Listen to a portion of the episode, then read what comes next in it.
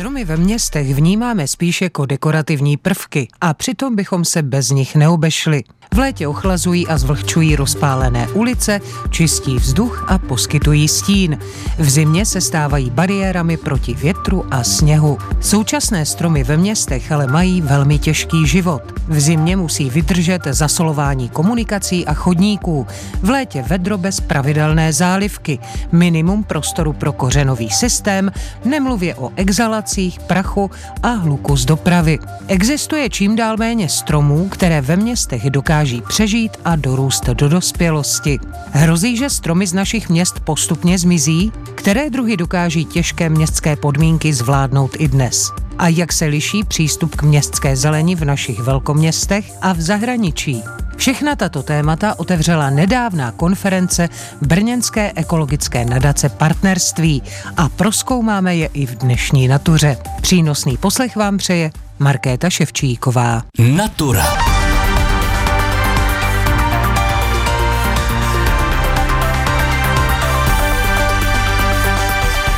Tak milí posluchači, my vás zdravíme tentokrát z Brna, kde začínáme naši pouť za stromy ve městech. A naším prvním z průvodců tady v Brně bude Martin Ander z nádace partnerství. Dobrý den. Dobrý den. Vy jste, pane Martine, pořádali dokonce speciální konferenci na podzim, která se týkala toho, jak se stromům ve městě vlastně žije. A ono to asi pro ně není úplně jednoduché, obzvláště ne v posledních letech. Přesně tak, stromy ve městě žijí ve velmi složitém prostředí prostředí. Častokrát ten eh, kořenový systém je velmi omezený, protože samozřejmě v ulicích máme různé podzemní sítě, základy budov a podobně, takže ty stromy skutečně žijí v eh, úplně jiném prostředí, než kdyby byly na volném prostranství, kde ten rozvoj kořenového systému nic nebude omezovat. Zároveň jsou omezovány i v té nadzemní části, častokrát je potřebujeme stříhat, řezat, tak, aby bylo vidět z budov ven, aby byly vidět různé značky, aby projeli někde nějaká náklad nákladní auta a podobně, takže ty stromy skutečně to ve městě mají velmi těžké. Zároveň je tam potřebujeme, protože v těch eh, vlnách veder a horka potřebujeme to město stínit a chladit. A v tomto případě se tím pádem musíme zabývat tím, jak stromům vlastně v tom městě trošku tu situaci zlepšit, tak aby skutečně měli šanci v tom v úzovkách nepřátelském prostředí nějakým eh, způsobem prosperovat. Dají se vůbec dnes do velkoměst dostat nějaké velké stromy právě do těch nejrizikovějších míst, protože strom musí mít nějaký prostor a vy jste říkal, že vlastně už narážíme na konečnou kapacitu. Ono se sice vždycky, když se dělají rekonstrukce nějakých ulic, tam nějaké stromy dávají, ale často to vypadá spíš jako takové keře na kmínku. Tak mm. dají se stromy ještě vůbec v současnosti implantovat do měst, do těch nejrizikovějších částí? Eh, určitě dají, ale musí to být eh, za podmínky, že jim především v té podzemní části vytvoříme eh, dobré podmínky pro kořenění. A je potřeba už při výsadbě s tím počítat. Není možné si myslet, že budeme nadále sázet stromy do takových vlastně podzemních betonových květináčů, že ze všech stran prostě omezíme nějakou skruží nebo nějakými betonovými zdmi a že ty stromy prostě budou prosperovat a vyrostou z nich velké stromy. Tohle fungovat nebude, je potřeba skutečně už při přípravě rekonstrukce těch ulic anebo při eh, výstavbě nových ulic eh, počítat s tím, že stromy musí mít podzemí kontinuální pro kořenitelný prostor, tak aby ta voda, která se z těch ulic nějakým způsobem zasákne, mohla proudit, aby ty stromy zároveň měly přístup ke vzduchu, aby skutečně eh, ten prostor byl dostatečně veliký. Na to existují technologie, používají se takzvané strukturální substráty, které vlastně zlepšují podmínky pro ty stromy v ulicích. A samozřejmě, to je ta druhá věc, eh, při výsadbě musíme dobře přemýšlet také nad tím, jaký druh stromu použijeme, musíme více zvažovat zvažovat, které druhy stromů v těch následujících letech eh, budou spíše prosperovat, než ty, na které jsme byli doteďka zvyklé. Bude to jistá... Když to řekneme jenom na mátkou, které stromy přežijí hodně sucha, hodně vedra? Bude potřeba se dívat eh, ke druhům, které známe z těch, řekněme, jižnějších, jižněji položených lokalit, které jsou jako zvyklé na tento typ eh, počasí nebo klimatu, ať už jsou to různé platany, anebo i takové stromy, jako jsou akáty. Já myslím, že Na to, to je... jsem právě myslela. Je to, je to velmi citlivá debata, protože je pravda, a takhle to vnímají eh, biologové, že akát je invazivní druh, hmm. jeho rozšíření v, řekněme, volné krajině skutečně může být poměrně nebezpečné. Ano, v Národním parku Podí s ním bojují celá léta. Já nemám vůbec nic proti tomu, aby se v těch národních parcích proti těm invazním druhům bojovalo,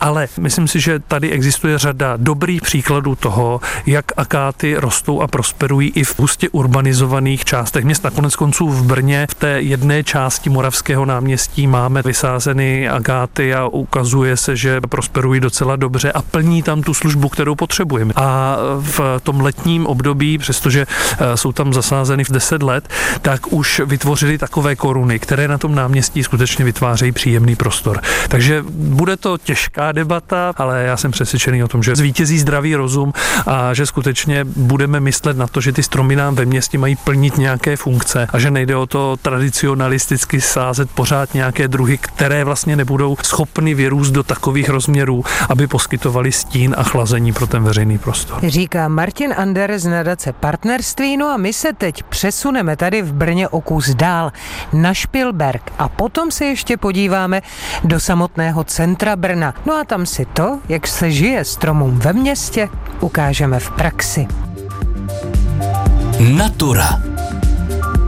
Tak milí posluchači, nacházíme se na Špilberku a je tady s námi Alexandra Koutná, správkyně městské zeleně tady v Brně. Dobrý den. Dobrý den. Paní Alexandro, když jsme na takovém krásném historickém místě, musíme si udělat alespoň drobný exkurs do minulosti. Celý tady ten park, který je kolem Špilberku, nebo respektive pod ním, vznikal někdy na začátku 19. století, kdy se vlastně u nás zrodily kořeny čehosi, co bychom mohli nazvat péči o městskou zeleň zeleň? Tak v tom 19. století to byl opravdu boom vzniku parku. Některé brněnské parky vznikly už dřív, třeba Lužánky, ale to 19. století, tam se opravdu datují parky jako Špilberg, Denisovy sady, Wilsonův les, Koliště a ten Špilberg to souviselo s tím, že Špilberg hrad přestal být pevností a tady ten holý kopec začal být postupně osazován. A nebylo to teda nijak živelné, mělo to svůj jasný projekt, svůj cíl, byl tady zahradník, městský zahradní architekt, pan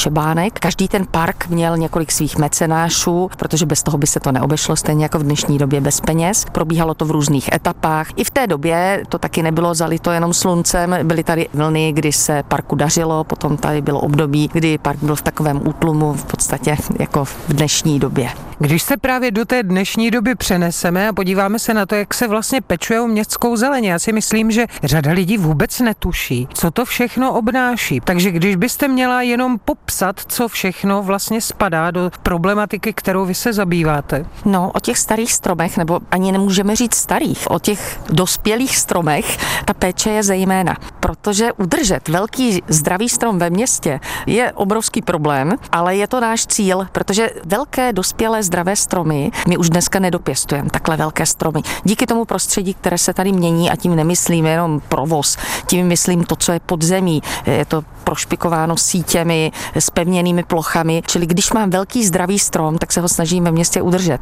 Bohužel tím, jak je tady spoustu ataků v jeho okolí, tak mnoho těch stromů není zdravých. To bych chtěla upozornit i strom, který vizuálně vypadá relativně dobře, může mít spoustu defektů, takže se může stát, že i strom, který na oko vypadá relativně dobře, může být potenciálním nebezpečím, může se rozlomit, spadnout, musíme kontrolovat. Mě teď zaujalo, jak jste říkala, že my už nikdy tak velké stromy nedopěstujeme. To znělo tedy až fatálně. Takže chcete říct, že třeba ty stromy, které máme, jako ještě ty dospělé, jak vy říkáte, ty staré, které se vysazovaly třeba v 19. století, tak tak to velké stromy my už nevypěstujeme. Já bych samozřejmě ráda, kdyby se to stalo a děláme všechno pro to, abychom tomu stromu dopřáli.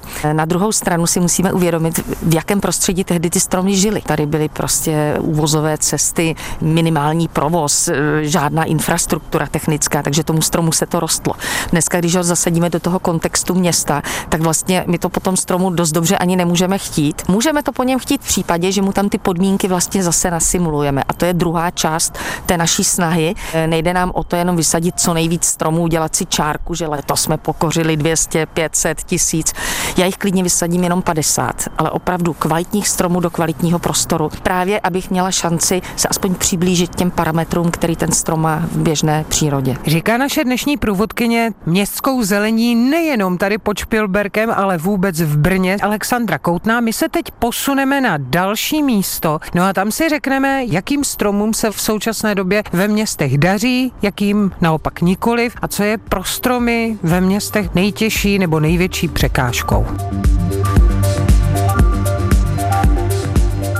My jsme se s Alexandrou Koutnou posunuli na další část velkého parku pod Špilberkem. Já jsem říkala, že si teď popíšeme, jaké stromy tady vlastně vidíme. Co se tehdy vysazovalo nejvíc, protože tady ty stromy jsou zjevně už, jak vy říkáte, ne staré, ale dospělé. Takže co se tehdy nejvíc vysazovalo na začátku toho 19. století? Co bylo tehdy nejmódnější? Trošku to souviselo s tím, kde byl k dispozici jaký rostlinný materiál. Módní byly i exotické dřeviny, takže ty se tady v parcích taky taky různě objevují, ale potom to taky souviselo s tím, co měli ti mecenáši na těch svých panstvích nebo co bylo k dispozici. Existovaly samozřejmě už i školky, ale hodně se vysazovalo i z těch zásobních zahrad. Takže když se tady rozhlédneme, javory lípy, ale jsou tady třeba jírovce, platany, máme tady alej z jerlínu, je tu i pár jehličanů. Eh, je tu jako docela pestrá škála, ono se nedbalo jenom na to, co dobře poroste, ta architektura eh, krajinářská, anglické parky, to, to, to bylo boom té doby, takže se tady tvořily různé průhledy, pracovalo se tady s texturou, takže tady najdete opravdu jak domácí, tak cizokrajné dřeviny. No a dali by se všechny tyto stromy použít i v současné době, nebo to, co jsme výjmenovali, už jsou stromy, které by nám, eh, kdybychom je sázeli letos, příští rok, asi už úplně dobře nevyrostly. Čím se snažím dostat k té skladbě? Které druhy jsou ideální pro současné městské zástavby? Těch druhů je bohužel čím dál míň. To, co se používalo v 19. století, se samozřejmě částečně dá použít i dnes, ale musí být proto příhodné podmínky. Dneska vrátit lípu do zastavěné ulice je takřka nemožné. Nesnáší podmínky městské, zasolení, zhutněná půda. Taxony, které jsme třeba ještě před 20 lety používali jako odolné, vhodné do městského prostředí, už třeba taky selhávají. Dneska ten vzrůst teplot, absence eh, vlhkosti, absence vody, nízká vzdušná vlhkost vlastně se nám vytrácí jehličnany. Ne, že bych byla jejich nějaký velký fanoušek, ale na jistém místě své opodstatnění mají. Takže no a ten... tak co teda paní Alexandro ještě eh, přežije, ano. tak si řekněme, tak jehličnany to nejsou, už to nejsou ani ty lípy. Mimochodem, já bydlím zrovna tedy v Praze v ulici, kde staré lípy jsou, tak pokud už jsou velké, vzrostlé, tak tam vydrží a nebo jsou také odsouzeny k zániku. Když jim neprovedeme nic zásadního, invazivního, tak eh, by tam mohli ještě určitě nějaký čas zůstat, záleží, jak se k ním budeme chovat a tím nemyslím jenom hezky se na ně dívat, ale když jim nepřekopeme kodeřový systém, když jim nezhutníme půdu kolem, eh, tak tyhle stromy dospělé, to je to, o čem jsem mluvila, prostě držet je na tom místě, zuby nechty a nedělat jim nic, eh, co by je mohlo poškodit. S novými výsadbami je to složitější a prostě musíme se poohlednout po druzích, které jsme dřív nepovažovali za zásadní nebo z nějakého důvodu jsme je třeba ani nepoužívali,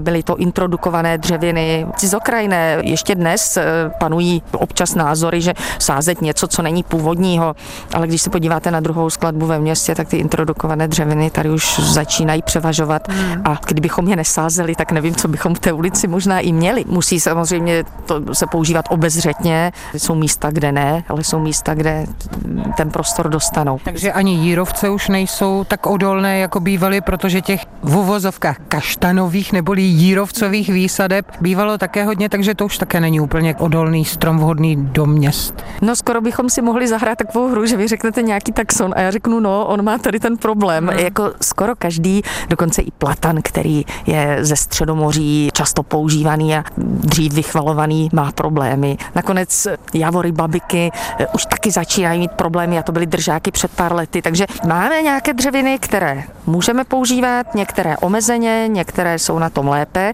ale základním principem je prostě vytvořit jim co nejlepší prostředí, aby byly co nejvitálnější, pak by tomu mohli lépe odolávat říká Alexandra Koutná, správkyně veřejné zeleně města Brna. No a my se teď půjdeme podívat víc jakoby do centra, abychom si ukázali, jaké stromy přežívají v centrech velkoměst a jaké tam mají možná šanci se dožít třeba dalších 50 až 100 let.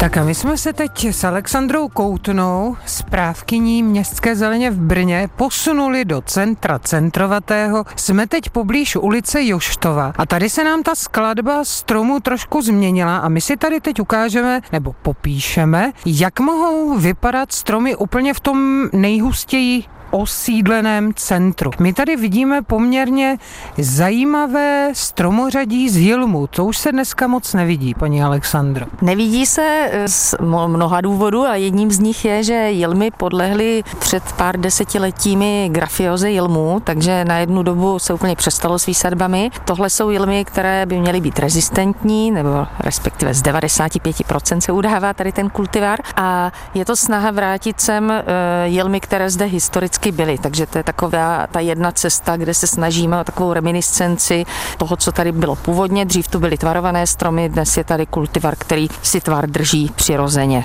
Existuje i nějaká jakoby celostátní koncepce nebo nějaká metodika, která by upravovala zacházení s tou městskou zelení, nebo si to každé město řeší úplně samo po svém? Je několik předpisů nebo respektive nástrojů, jsou standardy, normy na ochranu stromů, na výsadbu stromů, takže to jsou nástroje, které se dají použít používat a my je využíváme, ale každé město se snaží to uchopit po svém. Pražské standardy, Brno teď bude zpracovávat podobný materiál, Ostrava v Bratislavě mají podobný nástroj, takže každé město se to snaží nějak uchopit, ale že by byla úplně celorepubliková koncepce, o tom teda nevím. Takže tím pádem, když si to řeší každý sám, jako teď myslím my menší města, abychom nebyli jenom ve velkoměstech, tak tam záleží asi na osvícenosti těch samozpráv, do jaké míry to vnímají jako citlivý problém. Řekla jste to úplně přesně a řekla jste v tom úplně všechno. Je to hmm. tak? No, když se tak zamyslíme nad tím, jak budou vypadat naše města třeba za 30, za 50 let,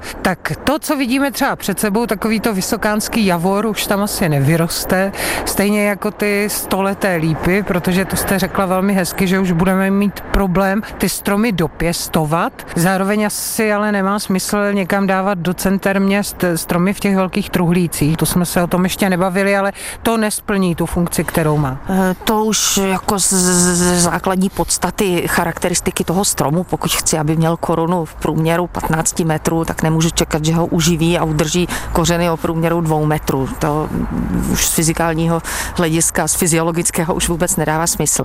Já bych možná nebyla tak skeptická, že ty stromy nedopěstujeme, respektive my moc proto nedáváme šancí a prostor, ale měli bychom se snažit, abychom to právě vytvořili. Takže je možné, že třeba i technologie jiné, třeba vůbec už nebudeme potřebovat tu infrastrukturu v podobě, v jaké je dnes, všechno se třeba bude přenášet dálkově, nevím.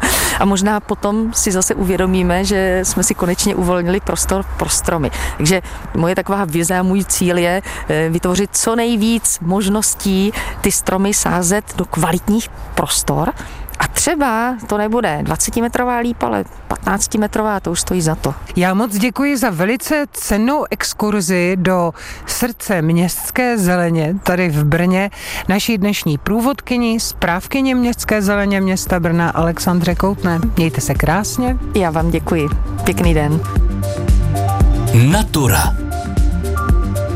No a na úplný závěr jsme opět v takzvané otevřené zahradě na Údolní ulici a opět s Martinem Anderem z nadace Partnerství, která velkou konferenci o stromech ve městě nedávno pořádala. Vy jste mi, Martine, říkal, že bychom mohli řadu informací nazbírat i v zahraničí, protože ty stromy samozřejmě potřebují údržbu, ta městská zeleň, že stromy je nutno třeba také zalévat, obzvlášť v létě v těch vedrech. Tak vy jste říkal, že existuje řada inspirativních příkladů kolem nás? Tak určitě základním krokem, který je potřeba udělat, je umožnit eh, vodu, která přirozeně naprší v tom místě, na té ulici, tak ji umožnit prostě zasáknout eh, opět eh, na té ulici přímo v blízkosti těch stromů v nějakém zeleném pásu. To znamená nesvádět veškerou dešťovou vodu automaticky okamžitě do kanalizace a pryč z města, ale naopak ji svádět do těch zelených pásů tak, aby mohla pomáhat zlepšovat situaci pro ty stromy a ty eh, uliční, eh, uliční stromořadí. Zároveň samozřejmě ani tohle nemusí v těch horkých letech stačit, bude potřeba zalévat tam, kde nejsme třeba schopni dostatek vody eh, dostatkem stromů tímto způsobem, tak určitě určitě je řešením budovat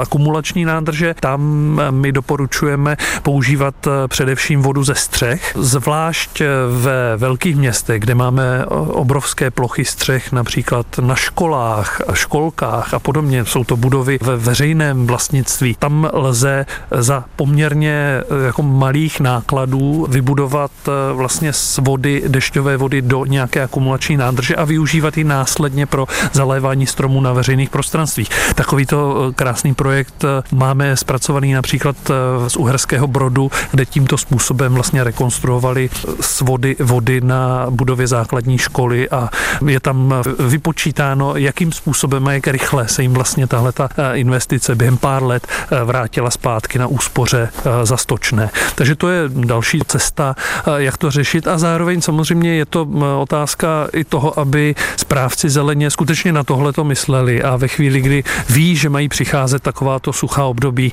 tak eh, opravdu eh, v těch eh, stromořadích, o které jako pečují a která hrají tu nejdůležitější roli v těch obcích na nějakých hlavních třídách a podobně, tak aby skutečně na to se nezapomínalo, že ta péče bude muset častěji přicházet a že i to zalévání v létě prostě u těch stromů, tak jak jsme si v minulosti zvykli, že to není potřeba, tak bohužel to potřeba v těch budoucích letech bude a správci na to musí, musí myslet. No a ještě připomeňme, protože ten souvislý se zimou, kterou máme teď, ten úžasný příklad z Vídně, který mě se velmi líbil.